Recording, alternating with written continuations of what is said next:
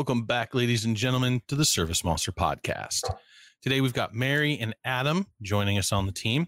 We're going to go over some SMUG posts, some changes in ServiceMonster Mobile and ServiceMonster 6. I want to talk about margins. How do you calculate them? What are the technical definitions from an accounting point of view?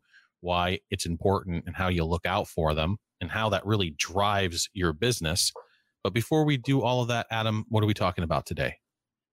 Yeah, so we're going to kind of have a little bit of a kind of a special thing here. We didn't have Mary at the last podcast. Welcome back, Mary. And we were talking about marketing campaigns, and we mentioned spring campaigns and just kind of one-off holiday blasts and kind of how you can go about that to generate some enthusiasm, right? But we figured we might want to take just a couple minutes here at the start and show you guys how you can do some of that within ServiceMonster itself. Maybe set up an email campaign, maybe set up a call list if you want to go that route.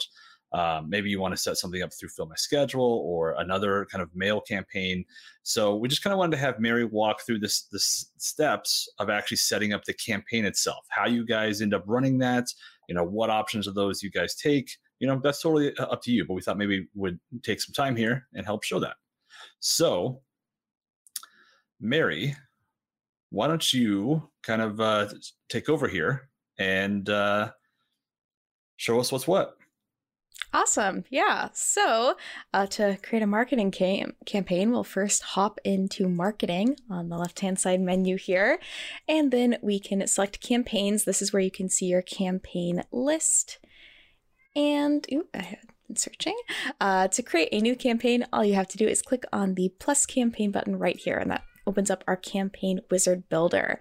So your first step here is going to be choosing what type of campaign you want to run. You can select emails to send emails through the system to your clients, letters, which allows you to generate letters and or labels to send mail to your clients, calls, which allows you to create call activities within the system that you can use to keep track of your calls, basically creating a call list. And then finally, you have the option to create an export list, which is just generating a Excel spreadsheet or spreadsheet of your client's information that you can use for any marketing outside of ServiceMonster. Something to note, no matter what type of campaign that you choose, you're always going to have the option to create an export list. So if you decide, say, hey, I want to make an email campaign, but I'm going to be using MailChimp or another outside service, you can still select emails here, and then when you go to run the campaign, choose to create an export list instead of sending those emails through ServiceMonster. So for our example here, we're going to be creating a spring cleaning email campaign. So we'll select emails here. And then our next step is actually building our audience. So, hey, who can actually receive this email? You have a couple of different options here. The two simplest ones to work with are our basic and standard option. Advanced is completely from scratch. You have to build in all the filters yourself. Don't necessarily recommend that starting off. And our basic and standard options, they're great to work with. Basically, let the system do work for you. So our basic options just gives you a list that you can choose from. These are some typical ones, such as all active customers, all of your prospect accounts. And we also have a number of ones that look at the last time you did work with a client. So anyone that you worked with 6 months ago, 9 months ago, a year ago, and on. Our standard option lets you get a bit more specific right from the get-go. So here you have a number of different filters you can use for accounts. So for our campaign here, we're going to be reaching out to our residential accounts. So I will add in excluding my commercial accounts. And we've already excluded any inactive accounts, as well as excluded any accounts that are set as do not mail, email, or call, depending on the type of campaign you're running. So it's do not email in this case. Next, we can add in our invoice filters. So here you can choose to either filter by any accounts that have never had an invoice made off on them or by when their last invoice was. So for our spring cleaning campaign, we'll go ahead and reach out to anyone we worked with between, let's say, 6 months and 36 months ago. So 6 months to 3 years ago. And then lastly here, we also have the option to add an appointment filter. So here we can either filter by accounts that have never had a scheduled appointment for them or by when that last scheduled appointment was. So then when I click next, I'll see a preview here of the accounts that are included in.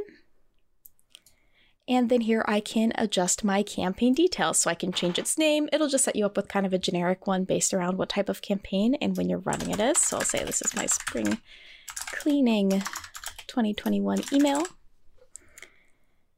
And then when I click next again, I can choose to just save that campaign or to save and run it. And I'm just going to click save just so I can show you what our campaign page looks like right here.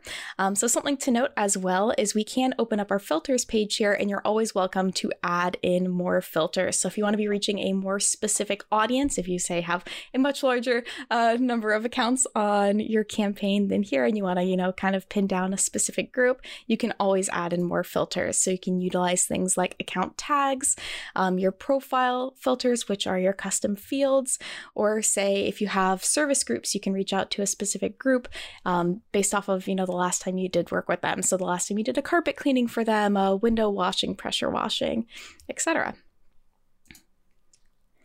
So once I have, you know, got all my filters and created my audience, I can go forward with running my campaign. Now, for our email campaign, we will need to have a marketing template prepared for that. That's going to be our email that sends out. Say for if you wanted to run a mail campaign or a letter campaign, you'd want to create a marketing template for that letter as well. To access your templates, you can hop into the marketing page here and go into templates. And that will open up your marketing templates. Now, you should have some already pre-made by ServiceMonster in the system that you're welcome to take advantage of. For example, we have this fantastic spring cleaning carpet one created by Adam that you're very welcome to use. So I recommend, you know, checking these out. They're a great base to use. You can always create a copy of them. So say if you find a template you really like and you want to use it for multiple campaigns, what you can do is open it up, click on that copy button, and we'll rename it and add in, say, 2021 there, and click save. So you still have that original copy in the system that you can use, but you have a brand new version that you can go in and make edits to, add in, you know, a team photo, pet photos, anything that lets people know who they're working with. And once we do have that template all set up, we can hop into our campaign, click run campaign, and choose between if you want to create an export file or send an email. Here you can add in your subject line. So spring cleaning 2021. We'll choose the document or the marketing template that we're using. And here you also have the option to send a test email to yourself. Always recommend that. Check out what the email looks like before you send it out to your clients. Your target count is the number of accounts you're reaching out to. And then the cost is if you have any associated costs with running this campaign. Our system can actually track your return on investment, so you can record your cost here. And then as this campaign is used as a lead source on your orders, it'll track the revenue from those and then calculate your return on investment for you as well. To run the campaign, all you have to do is click Run Campaign and yes, and it'll send those emails out for you. And hopefully, I'm sure Mary set up those test accounts to not spam. Not actually. Yeah. Be real email addresses. Yeah, I think really the two really big things kind of stand out to me there. One is those pre-made templates that we have, guys, what she mentioned there, always make copies of the default. Then you can play with, like, do whatever you want, and you can screw them up as much as humanly possible. And you will screw them up. Right. And then you'd be like, you know what? I feel like I've learned some things. Let's go back to scratch. And you still have that original template in there, right? So you always kind of want to have that as a base. It's a really, really kind of nice recommendation.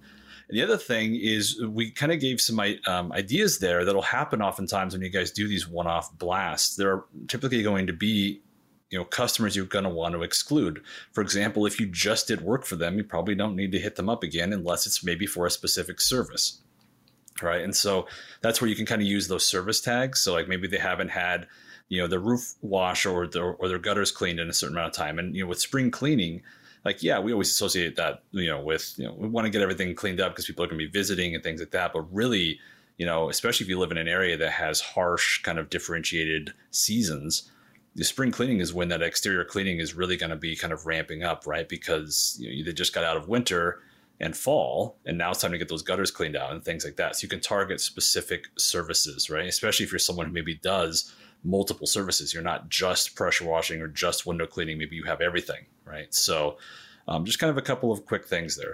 You know, real simple too, like if they're on the schedule for next week. Yeah. Right? You don't want to necessarily send them a prospecting campaign.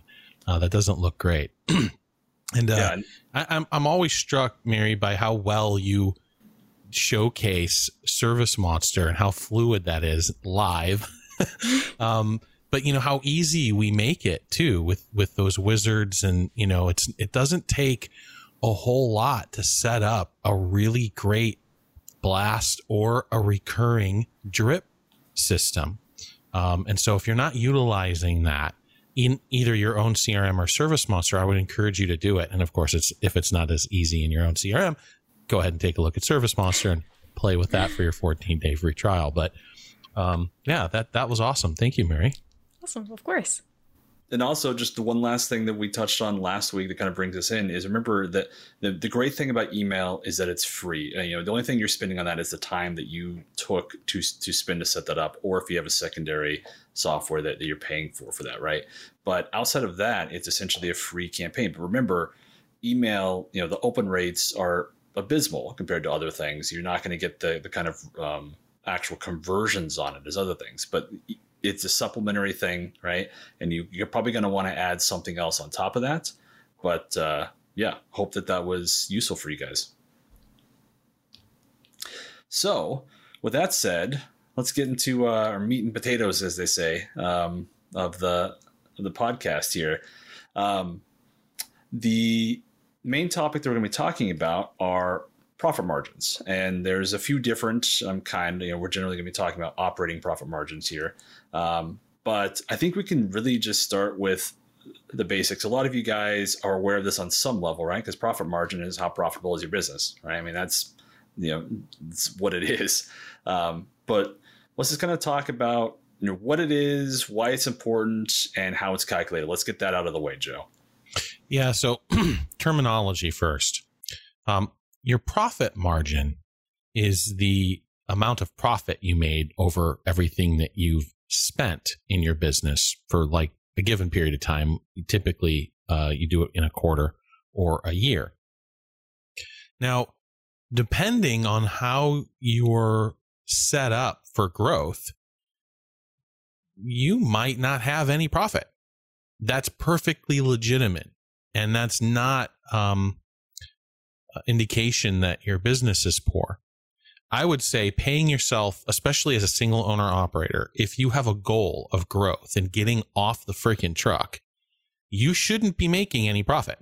Your profit margin should be zero, because you'd be reinvesting that capital back into your business and thereby considering it not profitable. Some people play this game as well to avoid the taxation for Uncle Sam. You know, if you take that money, if you leave it out and you show a profit, that's income, especially if you're an LLC or other pass-through taxation entity. You're going to be paying taxes on that, as I understand all too well. And so a lot of times you'll be reinvesting that into people, into growth capital, into marketing expenses. And so your general profit margin isn't the number we really care about. You care about it from a horsepower point of view, but you know, paying yourself a static salary with a goal of growth and getting off the truck, having a 0% profit is good. That's a good thing. What's not good, though, is gross margin being low. And this is different. Your profit margin is an indication of your profit at the end of the day. It's your balance sheet when everything's accounted for and said and done. Your gross margin, however, is calculated around cost of goods sold.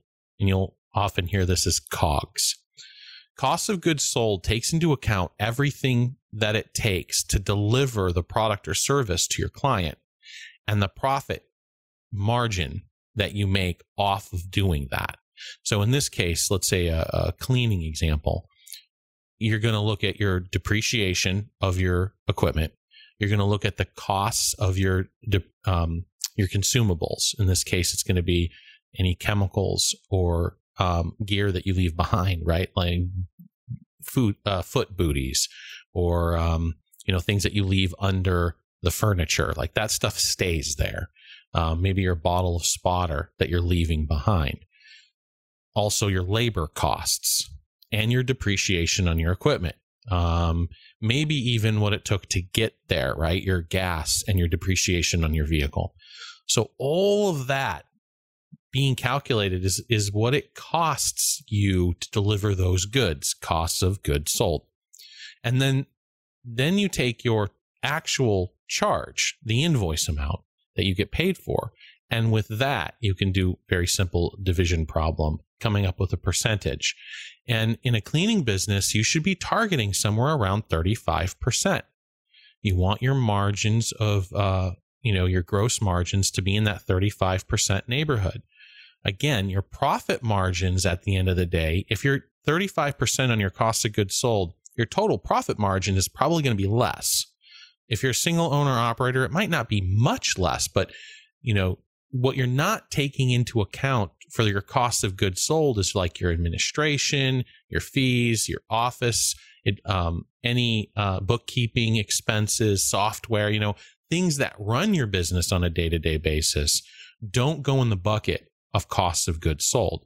And so your quote unquote profit margin will be less, or your actual profit will be less than your gross margin on your cost of goods sold. So again, reinvesting that then to make your profit zero doesn't affect your cost of goods sold or your margin on your cost of goods sold. So two different concepts that I want you to be very, very careful with. You need to be making 35% on your cost of goods sold. And as far as your actual profit out of the business, that's up to you, depending on your business goals.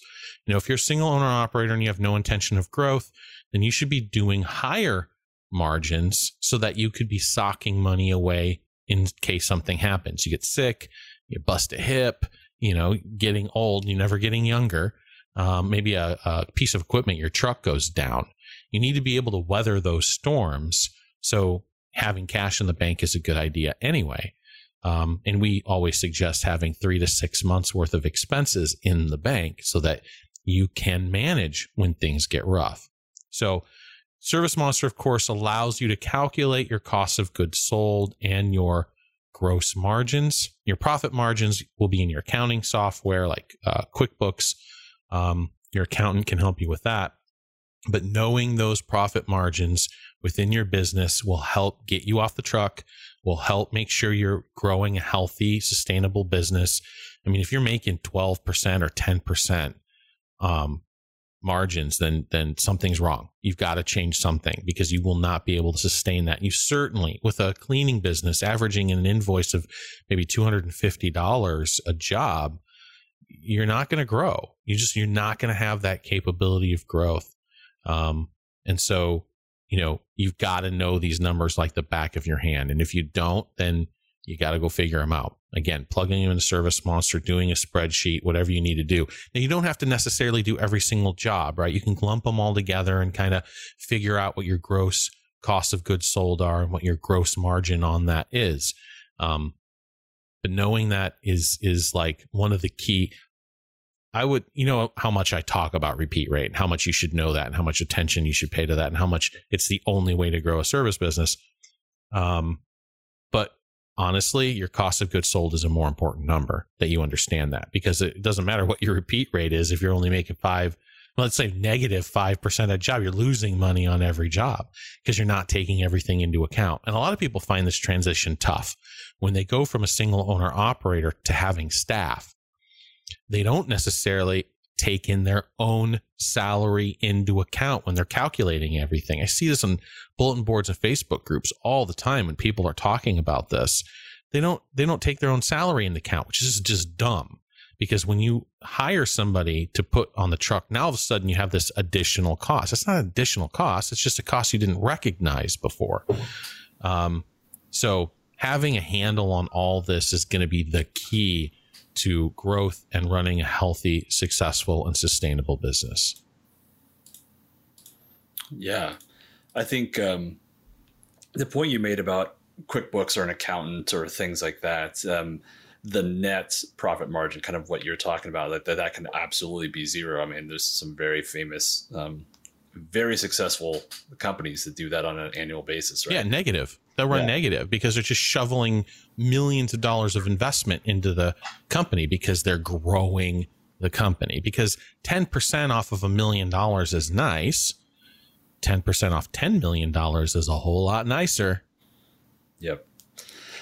I think too, before we move forward with kind of some ways you can improve on this, is really just kind of point out that you can find this info in ServiceMonster, at least at the basic level. And this is something that we added with 6.5, Joe, that, you know, you can, if you have the enterprise level of ServiceMonster, you can currently track your inventory usage.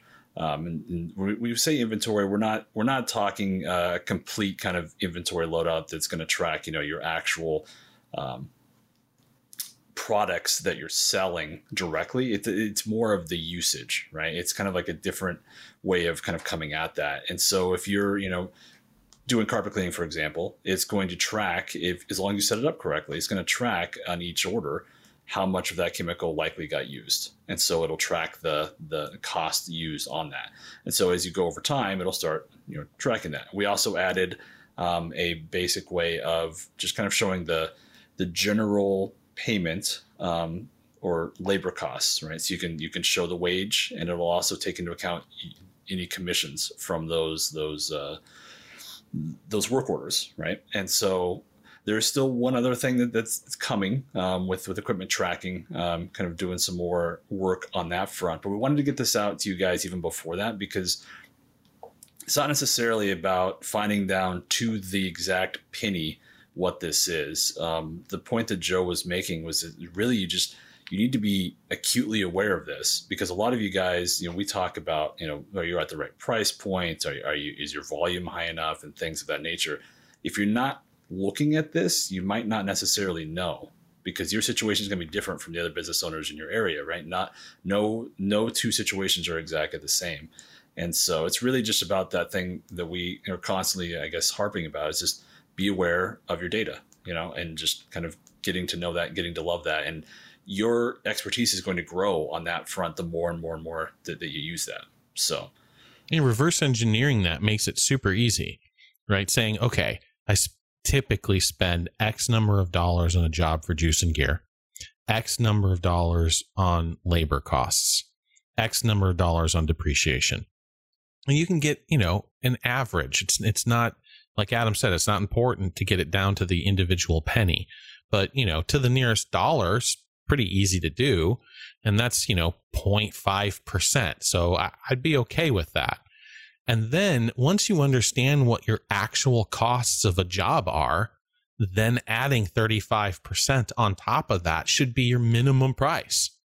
That should be the price that you charge for the work that you do. Because, you know, even on top of that, you've got insurance and liability, and, you know, you've got all kinds of stuff that you're going to have to take care of that isn't part of COGS that you're going to need to make sure that you're covering. So that'd be an excellent way to making sure that your price is in the right neighborhood. I'm not necessarily going backwards and saying, okay, this is how much I charge, this is how much it cost me, and then here's my margin, and then living with that, knowing that, you know, whether or not you're in that 30, 35% range.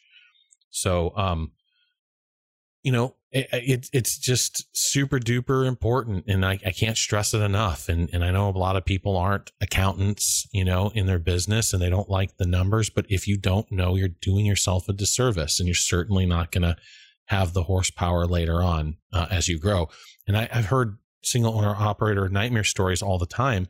They start to get people, you get 2 or 3 people, and then they're severely less profitable than they were when they were a single owner operator. You know, I call that Hell's Valley, right? Not just from a management point of view, but from an expense point of view. So if you're not acutely aware of this, then get in the know. Yeah. So from there, let's kind of jump into, you know, maybe some things you can do to improve your margins. You know, like we already mentioned a couple of them, but a little bit of this will bleed over into just operational costs overall. But we'll try to focus on the COGS aspect for this particular podcast. But, you know, there are multiple ways to approach this, right? You don't necessarily have to go all of them at once. But for example, the obvious one is, you know, increasing your average invoice, right? So you can raise prices. You can focus on upselling or cross-selling if you have multiple kind of service types that you're working with.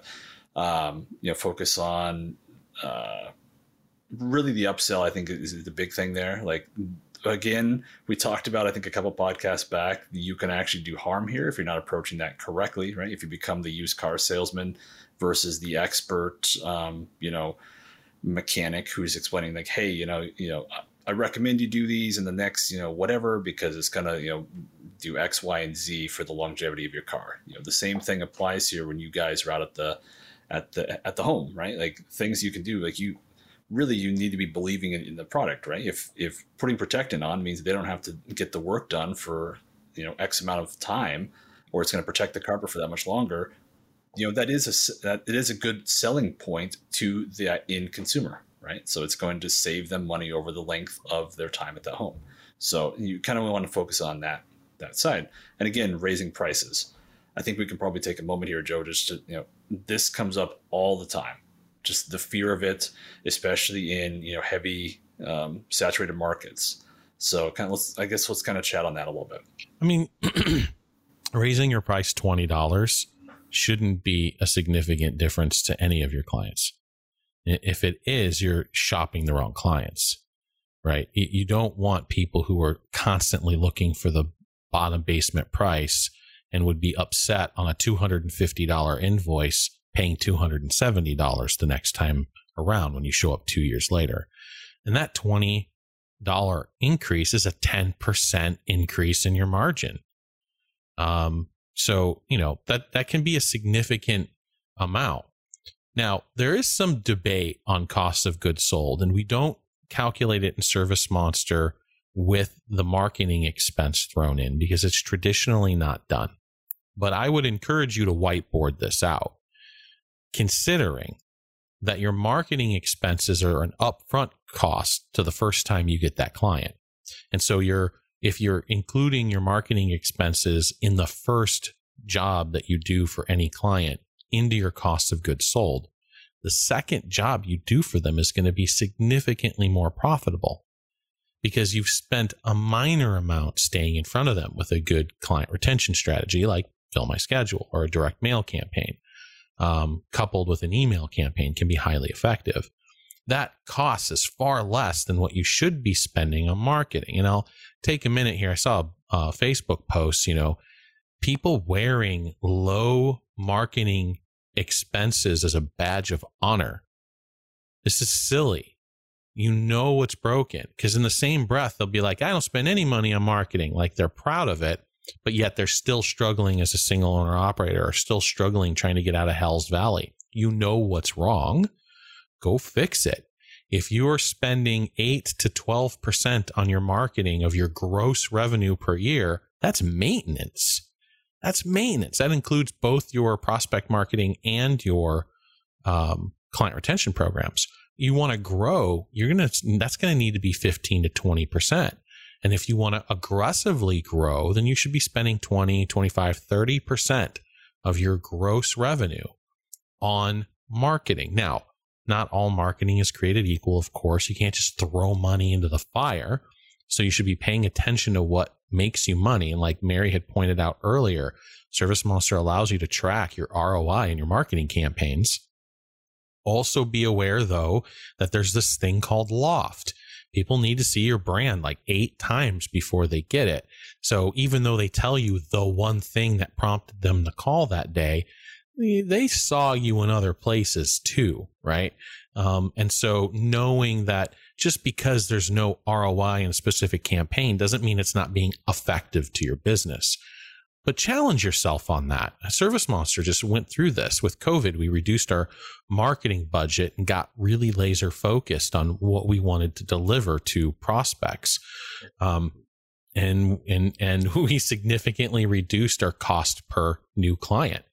It didn't really affect the volume. Now, we had some preconceived notions, and we challenged that by playing with the budget a little bit and found out that we were wrong.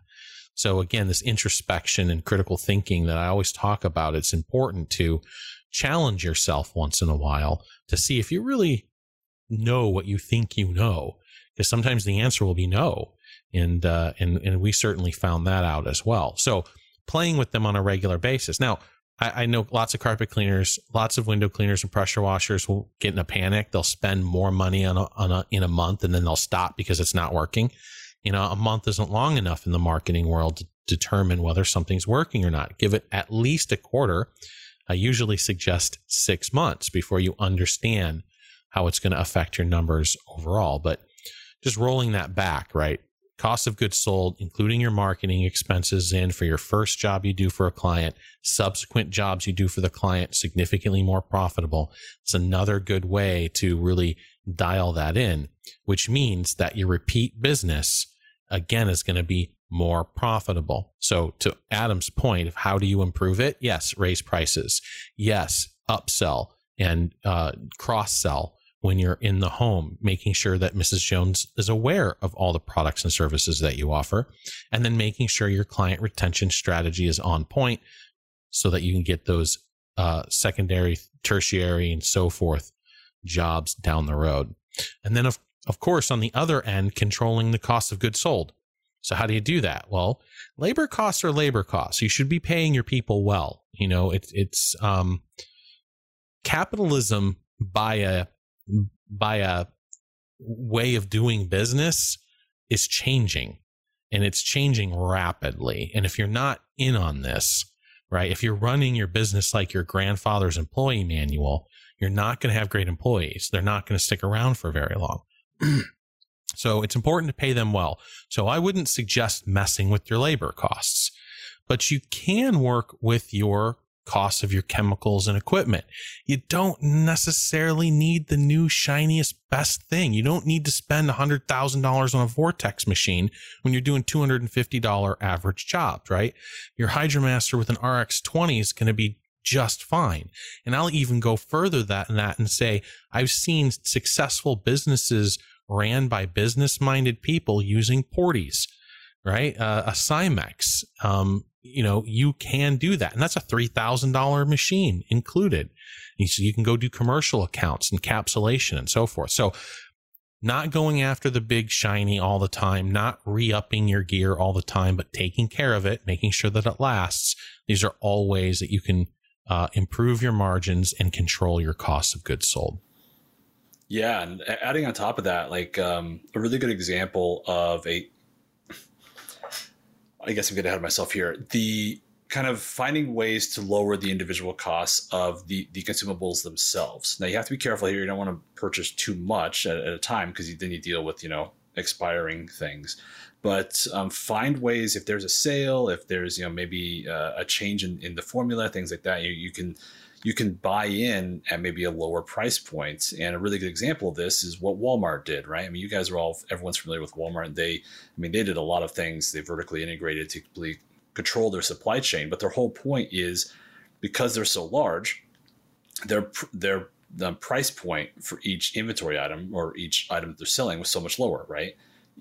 Most of you guys are going to be on a much smaller scale as far as that goes, but you can still kind of harness some of that power by doing some of these things. If the chemicals aren't going to expire for, you know, X amount of years, you don't necessarily have to be buying them, you know, 1 month at a time, right? You can find a good price point, get in, and kind of average those out a little bit better. Now, that's a fairly minor thing, but some other things, like Joe mentioned, labor is going to be fairly static, but there are things you might want to try to avoid, you know, like as far as reducing overtime, making sure that maybe the staff itself is cross-trained. So if someone is out on vacation, or if you know, some sick time kicks in, especially with COVID, right? If you can keep the, you know, the company running it at full steam without necessarily have to pay a bunch of overtime and not stressing out your workforce, then that's going to be beneficial, right? You're going to keep that kind of at the level you want. Another big thing is just avoiding wasted time when it comes to your schedule, right? Better dispatching. So there's less time on the road. There's more time in the actual home. Maybe you can get to a point where you're getting an extra appointment every day, right? It's one of the things we have with our color wheel on our schedules, making sure that you're scheduling appointments close together. You can also use the appointment reminders to reduce cancellations, rescheduling. And the last thing you want is to be, you know, coming into the office in the morning, find out your 8 a.m. canceled, you have no one to fill that spot, right? So if you had found this out 2 days ago, maybe you could have filled that spot, right? You want to keep that what's the dashboard we have? The appointment bookings dashboard. You want it to be as full as possible so that you're constantly getting it, the as efficiently dispatching as possible. If you've got multiple technicians and let's say someone calls in sick or you got to readjust your schedule a little bit and boss man's got to go out and do the work. Now the labor cost is going to go up, right? And so you want to avoid that kind of situation.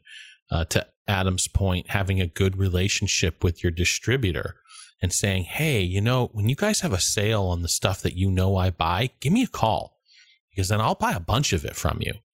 Because it's going to reduce my costs in the long run. So you're investing again. There's a potential, let's say, the downtime of the year is December, January, and February. So maybe in December, before your accountant does your books for the year, you spend a shitload of money on juice so that you are stocked up for the next year at a reduced cost, because it's likely that your distributors are going to be selling that stuff at a reduced cost at that period of time because they're not moving much of it anyway. So these are all ways that you can work to work on reducing that costs overall. So. Yeah. And I think too, just like you mentioned, as far as the having the boss going out there, right. Or kind of what I mentioned with cross training is, maybe, invest in further training for some of your staff, especially if maybe you have a lead tech who, can do everything that you provide. And, when they're out, it's that much more of an issue, right? And so maybe spend some time to train more of your staff, leverage some of their talent, find something that, they're particularly good at and, try to see if there's additional things you can go into. Maybe they're, to the point where you can actually, what's the big thing I've been seeing with rug dyeing. If there's someone who has kind of that, interest and you think that that's something that your business could work with, you could train a specific technician on that. Right. So it's all, I guess, it's all big one lump thing of reducing operating costs, but there's a lot of ways to approach it. So, yeah. And the one last thing I'll throw out there, cause you had mentioned our proximity detection, the ability to group jobs together. Gas ain't getting any cheaper, guys, and staring out of the windshield isn't making any money. So when your technicians are driving back and forth all over town and through traffic and you're burning gas you don't need to, that's reducing your overall profit. And so keeping those jobs clumped together is important, because how much does it cost you to fill one of those trucks? It's not cheap. So, at least a half a job to fill one of your vans. So, taking that all into account, it's just good business. I know it's an accounting side of the coin, and most of you guys are not versed in it. You have no interest in it. And let's be honest, I am that way. Keeping it a buck, man. Eric is my business partner because he does all the books. Because I don't have to worry about that, because I would not be good at keeping up with that stuff. So, and he really is. I understand the business side of it, but he hands me the reports I need. I don't have to go figure them out. So, paying attention, just pay attention. I think the really important thing to take from that, Joe, is like you're very aware of that fact. You don't just push it aside. You don't hide from it. You're just like, listen, I need someone else to do this because I'm not going to do it. And that's like you understand. I'm not gonna do it. it's like that's an important thing. You guys, if like, don't just push it off, don't just hide from it, right? If you know that you're not going to do it, then you need to find someone who can help you. So. That's right, 100%. Yeah, so I think that's. Is there anything else we want to touch on? Or no, I think that's pretty good. We covered quite a bit of time on that, so I'm hoping that brought you guys some value, and especially moving into the busy season, right? Amplifying your problems, making sure you're dialing in your margins and your costs and your pricing now, so that when we start to see that flurry of activity as the winter thaws and these vaccines go out and hopefully we return back to normal or something close to it, that you're dialed in as you grow your business. Absolutely. So let's get into some ServiceMonster news, huh? Mobile front, we've got a new release, 1.3.10. It's actually in the middle of a staged rollout right now. So a few lucky Android users who actually have the new version, we're just kind of, you know, checking stability and things like that. And it'll be fully released early next week. So if you guys are anxious about that, you're watching the live stream here. Yeah, it'll be out early next week for both iOS and Android. There are some fun feature improvements. One is there's some signature improvements. So especially for those of you who have multiple pages and things like that, you can now use multiple signatures. So you can have a signature, you can paste it, and you can copy that additional times, right? It was something that we had in the mobile technician app, and we made some changes to how that is applied in the new app, and it's taken us a little bit, but we've got that functionality back. Another big thing is the new order form now exists on the account screen itself. So this is something that a lot of you guys have been requesting from the start, just a way to be able to just create a new order or new appointment directly from the account screen.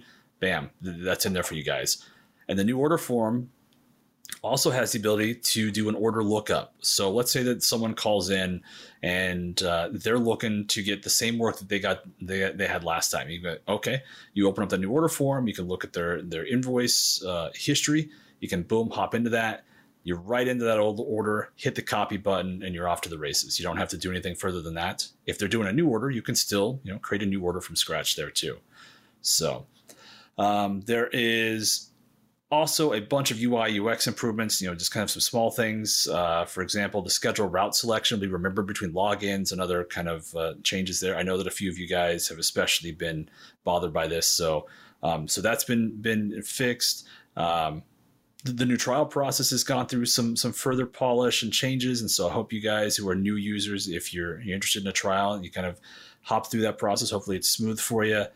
Recurring appointment reminders now properly show on the technician view. So if you were an admin or a super technician, it wasn't a big deal. You guys could see that on the routes directly. But the technicians, if they had a reminder on their schedule, they weren't able to see that. So now, hey, they can, you know, talk to the office, be like, hey, there's a reminder here. Should this be a work order? Am I supposed to be doing the work here, or so forth?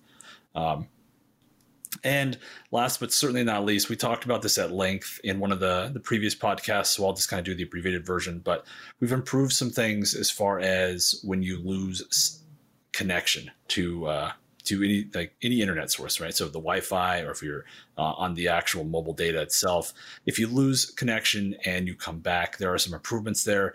Also, the app is much more aware and will explain to you when you have zero signal. So you're not, you know, trying to make changes that aren't saving and things of that nature. So excited to get that out to you guys. Let us know in SMUG and so forth. Well, one more too that I know was a big deal, which was related to the connection issues, which was image upload would be really finicky sometimes. And right. Hopefully that has been addressed with this connection stabilization as well. So now what happens, instead of just losing connection and essentially the app going into an error state, even if you regain connection, and we were seeing some users have poor experience in that situation. Now it just says, yo, you have no data connection, so you can't do anything. And then it recognizes when your connection has been reestablished and then lets you continue on.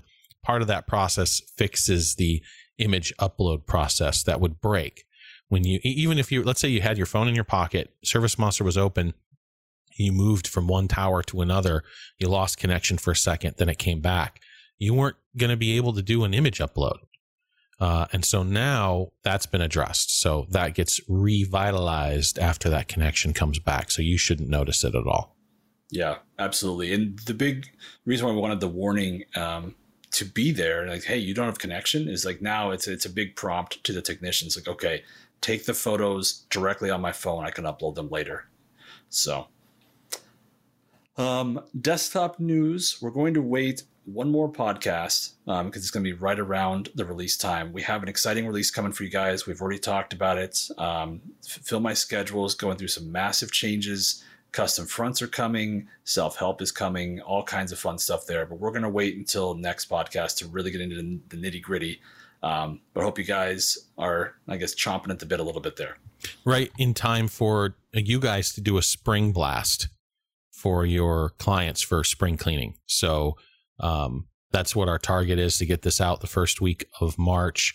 We're polishing right now, going through the final details, but you'll be able to set up your own campaigns, edit your own campaigns, and start a new one-off, whether it's a fall, a spring, a summer, or Christmas.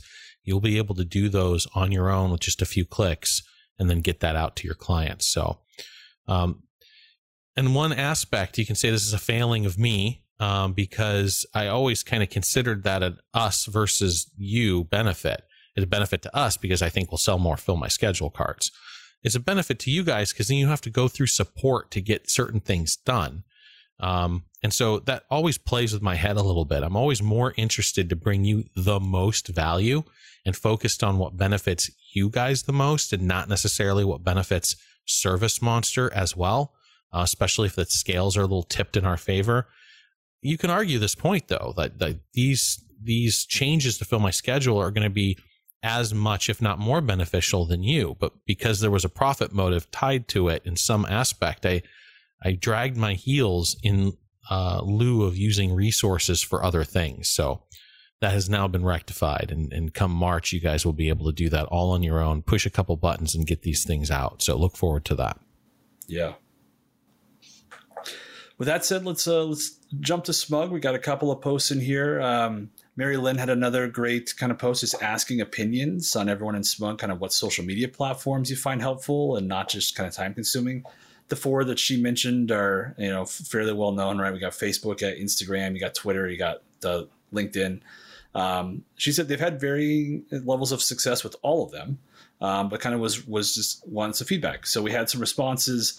Facebook and Instagram seem to be the winners overall, but there are things you can do with Twitter. You just have to be a little bit more on top of things with that. And there are obviously things you can do with LinkedIn. So if you guys, you know, first and foremost, if you're interested in being a SMUG user and you're a ServiceMonster user, please let us know. Like, we'll get you in. If you we're talking about this, you guys don't know what we're saying when we say SMUG, ServiceMonster user group. You know, by all means, reach out to support and we'll get you in.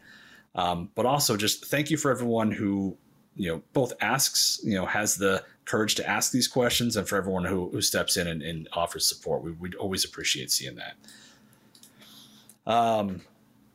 Next one came from Dan, and I wanted to just mention this because this is a failing on my end. He had heard mentioned on one of our podcasts, I think it was 2 podcasts ago, that the online scheduler of our web forms was being improved, a little bit more user-friendly. It was going to kind of set the service time blocks based on your actual business hours. And I had mentioned, I got a little ahead of myself. I had mentioned that it was going to be coming out in the next couple of weeks because we were in QA. Well, this is famous. Joe always talks about this. The QA process ended up getting a little bit longer than we expected because there's another change that was baked in with that. It's going to basically require a pretty significant chunk of QA time. And we've been working on multiple projects. Mobile, for example, has been in QA for a couple of weeks now. And we also have this big FMS project. So it got sidelined for a couple of weeks. I let Dan know in the post there. It's still coming.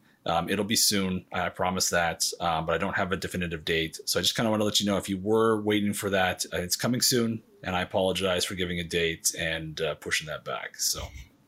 bad job, Adam. The last one here is from Rick. He was kind of just, I thought this was a good post because he was asking if there was a way to reduce the number of clicks involved in a couple of steps. One of them, he's asking on the schedule section, we call it the scheduling section, right? On the left side nav there.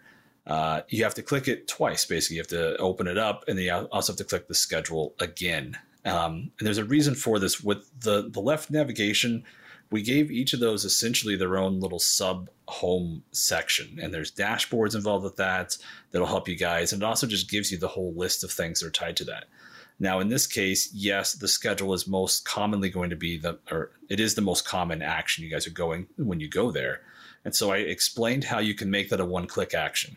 So if you guys don't know, in fact, Mary, are you able to just kind of show this maybe? I'll just kind of talk, I guess, and help you through this.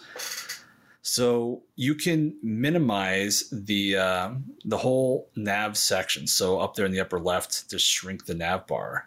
And if you do that, all of these now become hover mode. So if you just hover over any of these sections, boom, it's going to pop up each of the sections underneath. So she can just click on schedule here once. Boom, you're in the schedule. So you don't have to do the double click action. Now, obviously, it's going to be a little bit easier once you get used to the icons and what they mean, right? Versus when it's expanded, it actually just gives you the text there. But that is a way to reduce clicks there. Another thing that he had asked about was placing a work order on multiple routes rather than having to, in his case, he was recreating the work order and pulling it over to the schedule, which is really not what the workflow is meant to be. There are two ways you can do this. One of them is via the quick ad. You just want to open up a generic quick ad here. Just grab one of your test accounts. Yeah, perfect. So what she just did there, let's actually just kind of step back really quickly. You can on the quick ad, you can use the order lookup. You don't have to create a new order each time. And so you can use this order lookup. Boom, grab an order. And you can, if you have the account information inside, it'll obviously filter it down to the account itself. So it's super easy to find. Then if you go to the appointment section, you can create multiple appointments in the quick ad. So she can, create multiple appointments here for multiple routes and so forth. And they're all tied to that same order, right? And you can get all these ready. You can add the notes that you need. You can set the technicians that you need.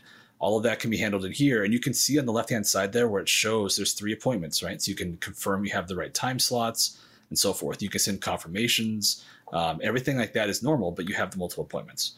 Now, we know that you guys want this functionality directly on the schedule, and it is coming. It's one of the big things that we're looking at in our next schedule revamp. Yeah, I just kind of wanted to showcase that. The other thing, too, is if you prefer to not use the quick ad for whatever reason, and you really just want to use the kind of old school method, why don't you just hop into an order there really quick?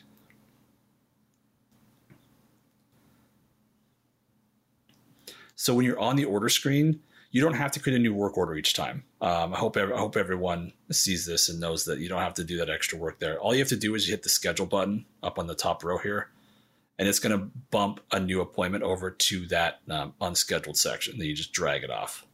And so then it's a little bit wonky, and this is why we added this functionality to the quick ad, and eventually you just jump right back in like she's saying there, right there, hop right back into the order, hit the schedule button again.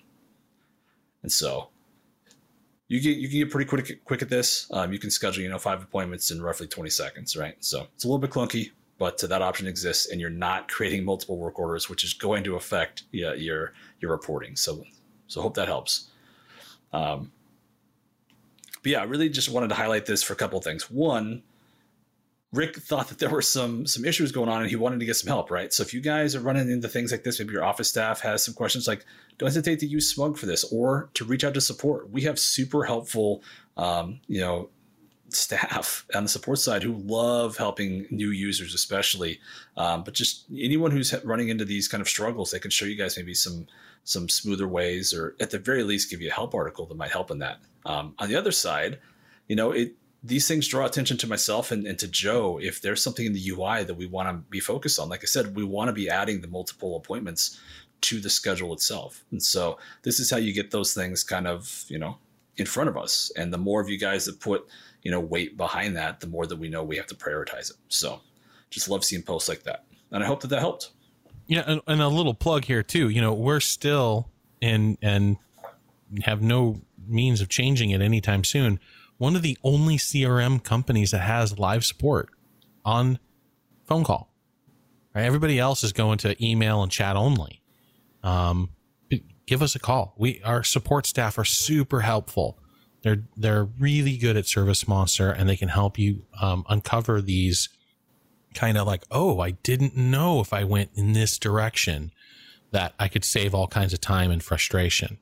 So, please utilize our support. Yeah. And guys, just to give you an example, like these guys and gals, they live customer support. They really do. We had just earlier today, a couple hours ago, one of our support staff helped someone, and he was so excited when he was putting the phone down. He just shouted out, Yahoo! And they had a big back and forth in the chat channel because they were all super happy about it. And they, gifts were made, emojis, all that fun stuff. But it's like they really do celebrate that stuff. They want to help you guys. And when they get off the phone with you and you're excited, like that just makes their day so much better because that's what they want to do. They want to help you guys. So. And say hi to our new support rep, Sue, for us when if you get her on the phone. So someone just joined the team a couple weeks ago, and yeah, she's now on the phones. Trying to tease her too much or anything, too. You guys know how it is when you first get on the phones. Yeah, but we are excited to have her. So, but yeah, that's all I got, Joe. That's great. Mary, you have anything that you wanted to touch on? If there's any one last thing, I was thinking kind of, go full circle when it comes to reducing travel time between appointments. Market to specific regions. You can, track using account tags what subdivision people are in. Market to a subdivision at a time. Hit them really hard and then hopefully schedule them all at the same time so you don't have to travel super far between appointments. Brilliant. Absolutely. Yeah. Very good. Well, we hope we brought value to you guys today. Thank you so much for your attention. And until next time, be safe.